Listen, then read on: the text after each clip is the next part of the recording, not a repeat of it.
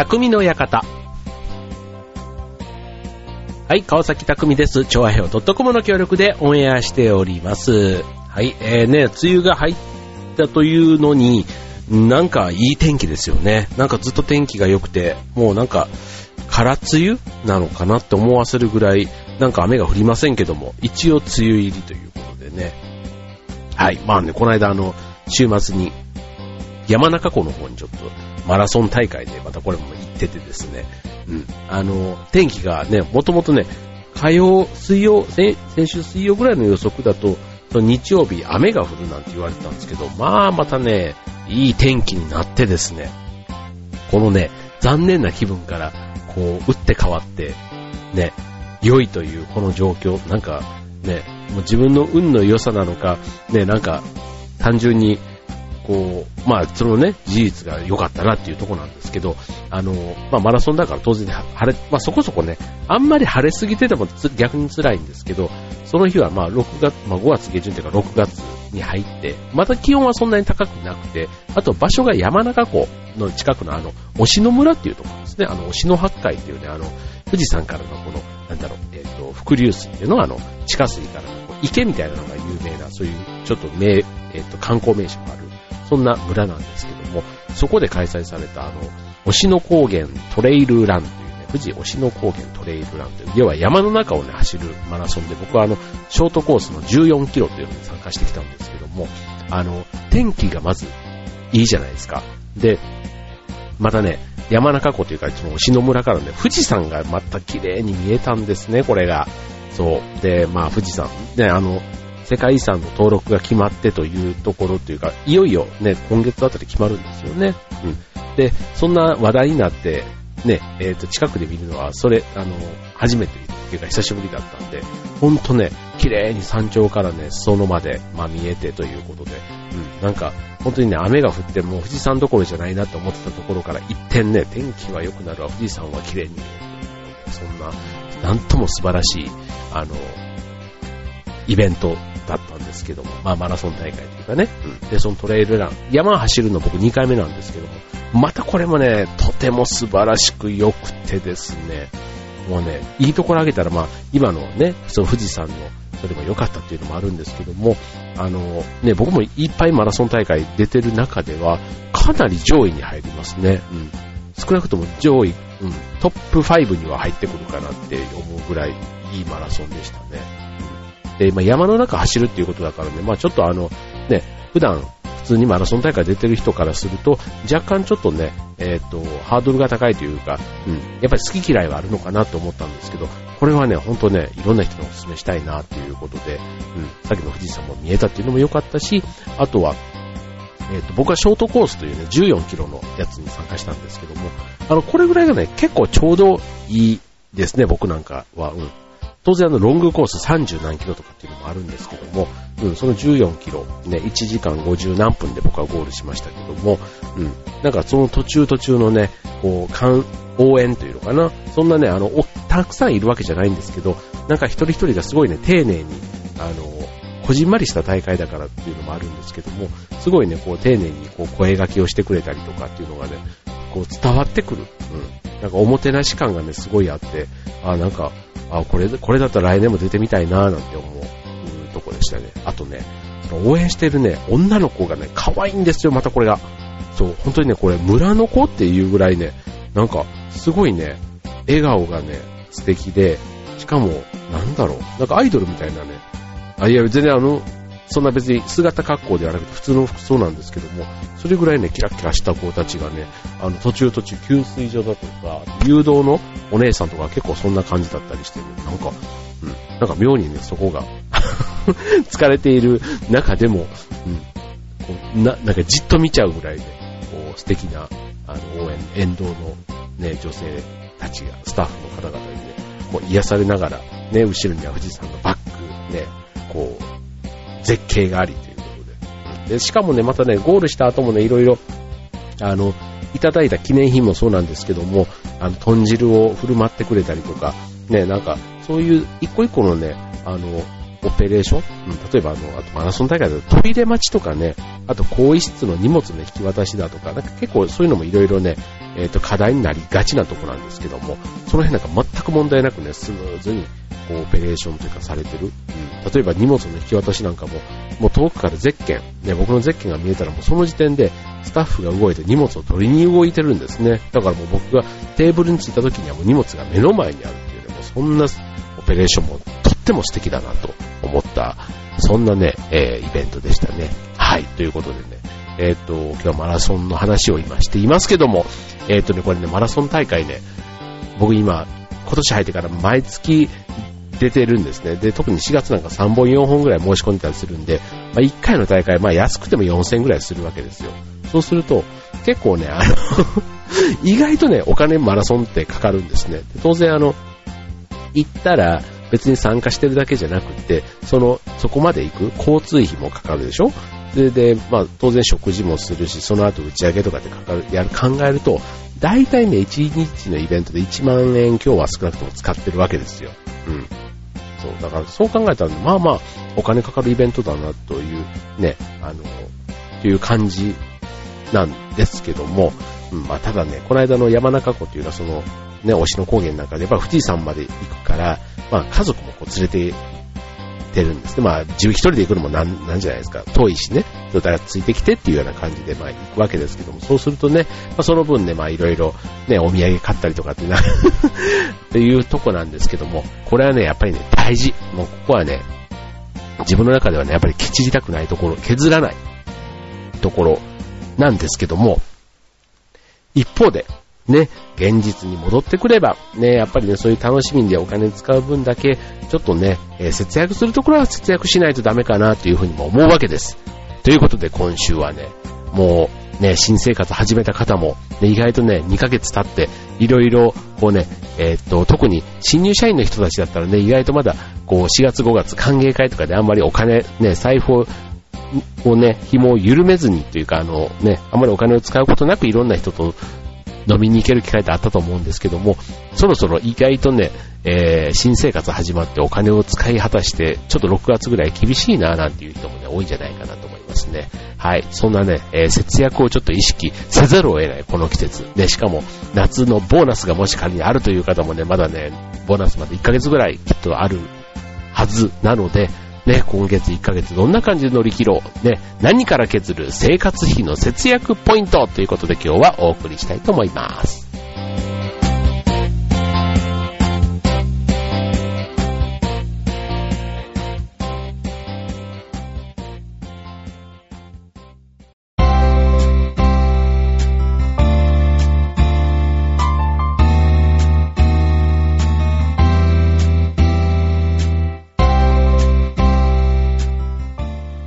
というわけで、今週の匠の館は、えー、生活費の節約ポイントということで、なんか、あの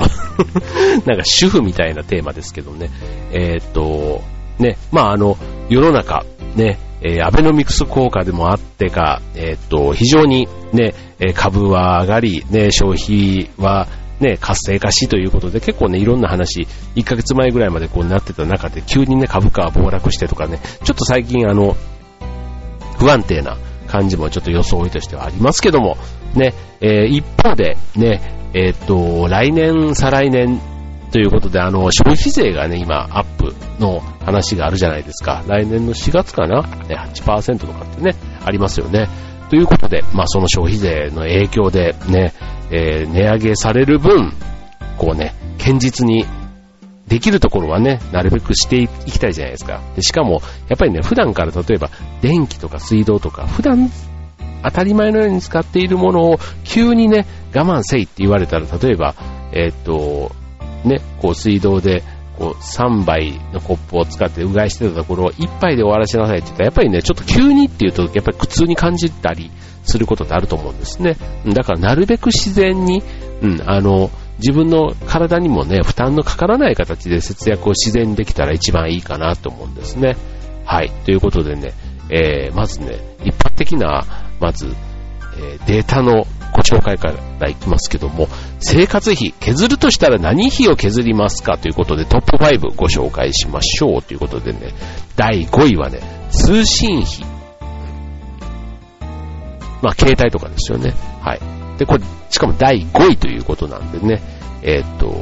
意外と、だから削ろうにも、ね、削りたくても削れない。メールだとかね、あと電話もね、必要だからね、必要性が高いものはやっぱりね、えー、削りづらいというところなんでしょうね。うん、ただね、まあ自分からかける機会を減らすとかね、うん、まあなんかケチ臭い話とはいえ、ね、なんか自分からかけた電話はなる長電話しないとかね。なんかそういうのはね、あるかもしれないですね。はい。で、続いて第4位、光熱費。ね、これね、えー、実家じゃない人はね、意外と意識するかもしれないですね。はい。えっと、ただ実家にいるとね、この辺ちょっとルーズになっちゃうかもしれないですね。こので、光熱費だけでなかなか自分が払う機会ってないじゃないですか。でも一人暮らしになるとね、これがまた意外とね、えー、っと、その冬場のガス代とかね、そういうのも含めると、意外とね、高くつくところ、うん、電気代もね、こう、馬鹿にならないですよ、こう、うん、というところで、うん、ただ、まあ、削ろうと思えば、だからよくね、夏場とかのエアコンとかはね、えっ、ー、と、家にいずに図書館とかデパートとか、そういう公共のところに出かけて、昼間のね、えっ、ー、と、エアコンを使わないというのは結構ね、夏場の省エネのところでは大きいかなと思います。よね。だからよくあの、みんなで同じ、ね、それぞれの部屋でエアコンを使うんじゃなくて、一つの部屋でね、集まってとかね、それは冷暖房どっちもね、効果的とかっていうことになりますよね。はい。で、続いて第3位。ね、交際費。うん、これもね、あるね。そう、僕ね、月に何回飲みに行くだ、みたいな話でね、えー、っと、まあ、月はさておき、ね、週に、例えば3回行ってたところをね、えー、っと、2回にするだけでもね、やっぱりね、1回ね、うん千円とかって使うわけじゃないですか。ね、そうするとやっぱりその分の、ね、掛け算で、うん、確かに大きいなって思う時ってありますよね。例えば急にね、僕のもう本当に急に飲みに行きたくなって、こう急に誰かを誘って行って、それでその時はすごい楽しくて、わーちって楽しくなって、ね、終わるんですけども、まあ、その日に例えば、まあ、8000円とかね、1万円とかもし仮にね、ちょっと使っちゃったってなったら、うん、あこれちょっと我慢したらなとかって、あの、あの、買いたかったものが買えたなとか、なんかそういうことをね、ちょっとふと思ってしまうことがありますね。はい。まあこれね、だからあの、特にさっきみたいなね、ちょっと旅行とかね、えー、近くなってくると、なるべくね、外食というかね、えっと、そういう付き合いとかはね、ちょっと控えめにしようかなって。うん、誘われるものはね、基本行くんですね。そう、誘われるものはね、やっぱりね、優先順位としては断っちゃダメかなっていうか、断りたくないから、うん、なんですけども、自分から誘うやつはね、なるべくそういう意味では減らすだけでも、自分の場合は結構交際費、ね、えっ、ー、と、スマートにできるかなっていうふうに思ってますね。はい。第2位。ね、さっきちょっとちょろっと言っちゃいましたけども、食費。ね。食費はね、やっぱりね、大きい。これね、外食を弁当にするとか、ね、例えば会社で、会社勤めでね、の方。ね、最近ね、ちょっと僕4月に、あの、娘の、あの、おこぼれじゃないんですが、あの、子供が、ね、弁当を作ってもらってる、その、ちょっと、ね、な、ついでに自分も弁当を作ってもらってたんですけども、まあそうするとね、1日ね、数百円ですけど、ね、ランチ代とかで使うわけじゃないですか。ね、じゃあそれもやっぱりね、かける何日とかっていうとね、ね数千円とかってなっていくわけで、うん、これはまたこれでちょっと大きいかなというふうに思ってますね。うん。はい。で、えっ、ー、と、食費。ね、まあ家でもね、こう、レトルトみたいなっていうかね、ああいういろんな簡単な冷凍食品のね、えっ、ー、と、ものもたくさん出てますけどね、まあ、その辺の食費も、まあ、うまくね、材料を買ってね、やれば、1日あたりね、本当に50円、100円ぐらいで1食ができちゃうので、ね、よくテレビで紹介されてますよね。はい。ということで、えー、ここまで第2位でしたが、えー、生活費の中でね、削れる、削るとしたら何費を削りますか？第1位は、服飾費。ね、よ、あの、洋服ですね。はい。が第1位ということでね、どうですか、これ？うーん。これ、おしゃれさんが多いとそうかもしれないね。うん。月って大体どれぐらいみんなお金使うんだろう？ね。僕ね、使うとき、ね、なんかまとめてガッて買っちゃうから、なんかね、あんまり、こう、ちょこちょこ、こう、だ毎月のように洋服を買うとかっていう習慣があんまりないんですよ。うん。だから、かな。ここはあんまりなんか、削るというか、削る以前そんなに使ってる実感がないので、これはでも人にもよるでしょうね。うん。確かにあの、おしゃれ好きなね、女性とかだと、本当にたくさん、こう、回しか着ない服とかね、結構そういうのをたくさん買っちゃってたりすると、で、もしかしたらそれをね、えっ、と、5着を4着にするとか、ね、それだけでも、まさにさっきの、えっ、と、僕にとってはだから、えっ、と、交際費とか、ね、それちょっと近い感覚かもしれないな。うん。そう、そこをね、ちょっと削るだけでも、やっぱ、服飾費。ね、女性だったらもしかしたら服飾費だし、男性だったら交際費。ね、ここがもしかしたら一番の、えー、節約のポイントになるかもしれませんね。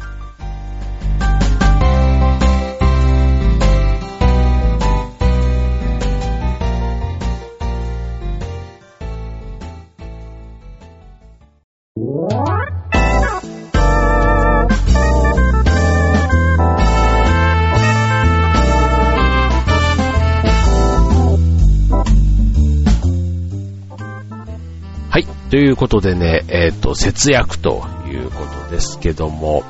はい。えっ、と、ね、えっ、と、今ご紹介した1位はね、えっ、と、服飾。ね、洋服代。ね、で、第2位は食費と。で、第3位は交際費ということで、はい。まあ、あの、で、なぜね、まあ、それが節約できるのかというとこなんですけども、はい。えっ、と、まあ、さっきね、えっ、ー、と、食費なんかで言うと、まあ、やっぱり外食するとね、えっ、ー、と、一気に跳ねちゃいますよね、とかっていうとことか、あとは、うん。あと、人にね、やっぱりこの節約してるとこって、なんかあんまり人に見られたくないと。うん。だから、食費の部分だと一番ね、人に知られずに、こう、コツコツ、自分が頑張って節約して、例えばお金を貯めたりとか、ね、できるっていうことで、はい。ということだったり、あと食品に関してで言うと、あの、結局最後、消えてなくなるものじゃないですか、食費って。ね。だから、えー、それが、その食費のね、時間というか、過ぎてしまえば、跡形もなく、ね、なくなってしまう。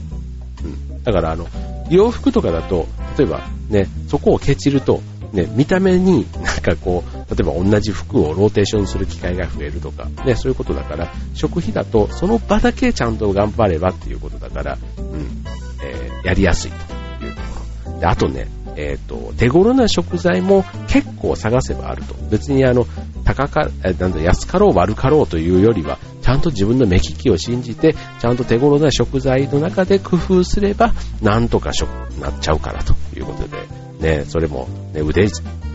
えっ、と、料理の腕はね、まあ、材料というか、ね、料理の方法というかね、調理方法次第というところなのかもしれないですね。あともう一つ、ね、洋服、ね、えっ、と、これはね、やっぱりね、節約するには買い物に行かないと。ね、それわかる。ね、えっ、とね、あと、財布にね、余計なお金入れないっていうのも大事ですよね。うん。そう。で、あと、なんだ、この洋服を節約の対象にって言ってる人は、その見た目、外見ではなくて内面を磨くことにお金を使うと。だからまあ、ね、そこを削って、その内面を磨く。まあ、例えば趣味でもいいんですけども、まあ自分磨きのためにね、えそういうなんとかスクールとか、ね、カルチャースクールでもいいでしょうし、ね、そういうところにお金を使うために何を削るって言ったら洋服代と。まあ、ただね、本当なんか、あの、こう、出かけて、なんか誰かと会う機会がもしね、そんなに多くないんだとしたら、そこまでね、服のバリエーションって、ね、芸能人じゃないんだからってよくね、あの、僕が大学の時とかよく服を買ってた時代があったんですけども、その時に親にはね、よくあの、そう、あんた芸能人じゃないの？か、別にそんな服たくさん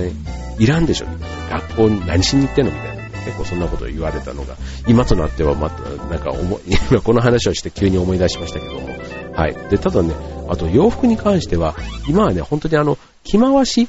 ていうのもね、一つあの、なんか頭のいい、こう、おしゃれというか、うん、だから、どんどんどんどん新しいものを買うんじゃなくて、うまく着回す。で、そんなのもね、いろんなあの、おしゃれな、ね、ああいう、ファッション雑誌なんかでも紹介されていますよね。はい。もうね、ファッション雑誌って言うと基本的には買い替えることをお勧めするようなイメージがあるんですけども、意外とね、あの、去年買ったこういうね、やつとかをこうアレンジすると流行りのこんなになりますとかっていうのもね、今結構紹介されてますし、あとは、えっ、ー、と、リサイクル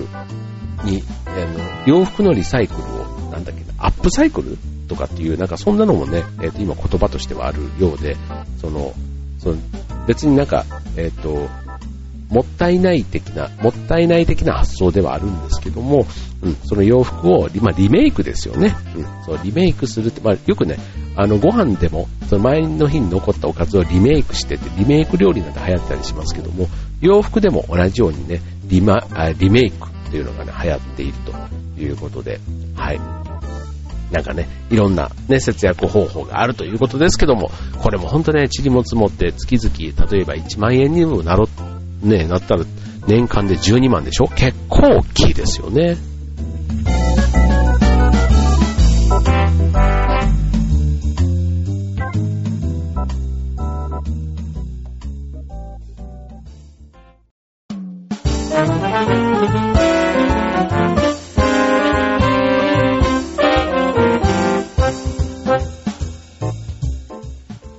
ということで、えっ、と、今週は節約ということでお送りいたしました。ね、節約は本当ね、結構ストイックな、あの、取り組みだと思うんですけども、意外とこれね、ハマると楽しいみたいですよ。うん。でもなんかわからないでもないですね。別にケチケチになろうってことではないんですが、ただね、こう、ね、やっぱりさっきの言ったダイエットと同じことで考えると、ちょっとね、えー、結果が見えるじゃないですか。数字としてね、数字に見えたり、ね、そういうことで、結果がちょっと見えてくるやつって、なんか頑張った分がちゃんとね、数字で出るって人間好きなんでしょうね。ああいう競争心みたいなことをちょっと煽られる部分が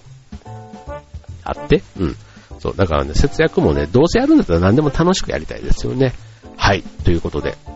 まあ自分に合ったね、えーえー、節約のポイント、ぜひ皆さんも見つけてみてはいかがでしょうかということでね。えっ、ー、と、まあちょっとね、冒頭であの、えっ、と、富士山というか、え川口湖山中湖じゃないですけど、あの辺のね、話をしましたが、えっ、とね、その山中湖のね、えっ、と、カババスというね、えっ、と、カバ、えカババス、知ってます？えっ、と、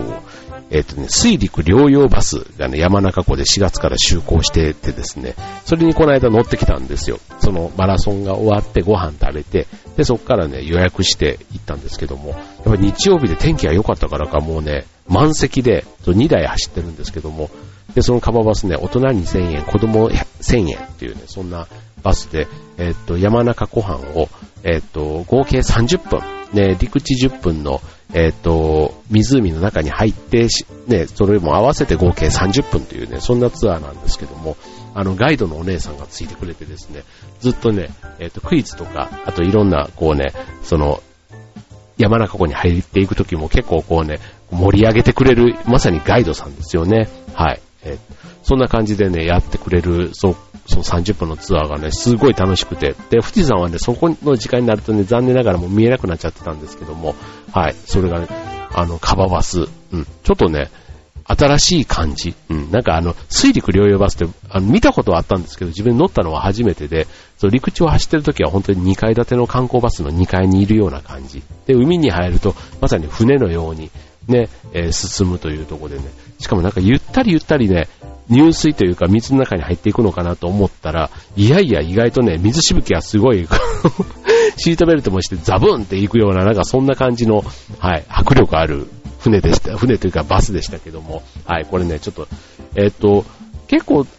ちょこちょこあるみたいですね。東京のなにもどっか、あの、あるって話を、このカババスを乗った後にしたら何人か言ってましたけども、はい。僕はこのね、山中湖、ちょうど周りの景色もね、綺麗っていうところも考えると、うん、ちょっとぜひね、この辺り近くに行かれた方はね、体験してみてはいかがかと思うんですけども、はい。まあこれもね、えー、っと、体験するときに、さっきみたいなね、えー、これを、一個楽しみをね、あるためにとかって考えると、なんか、ちょっとね、節約というか我慢することもできそうな気がするんですよね。はい。まあね、ちょっといろんな、えー、っと、そんなね、お金が山ほどね、こう、内出の小槌で出てくればいいんでしょうけど、なかなかね、そうもいかない、世知辛い、まだまだ世の中ですよ、もうね。それぞれの年代で、結構ね、僕ね、やっぱお金持ってるのはね、学生だと思うんですよね、自由に。そう。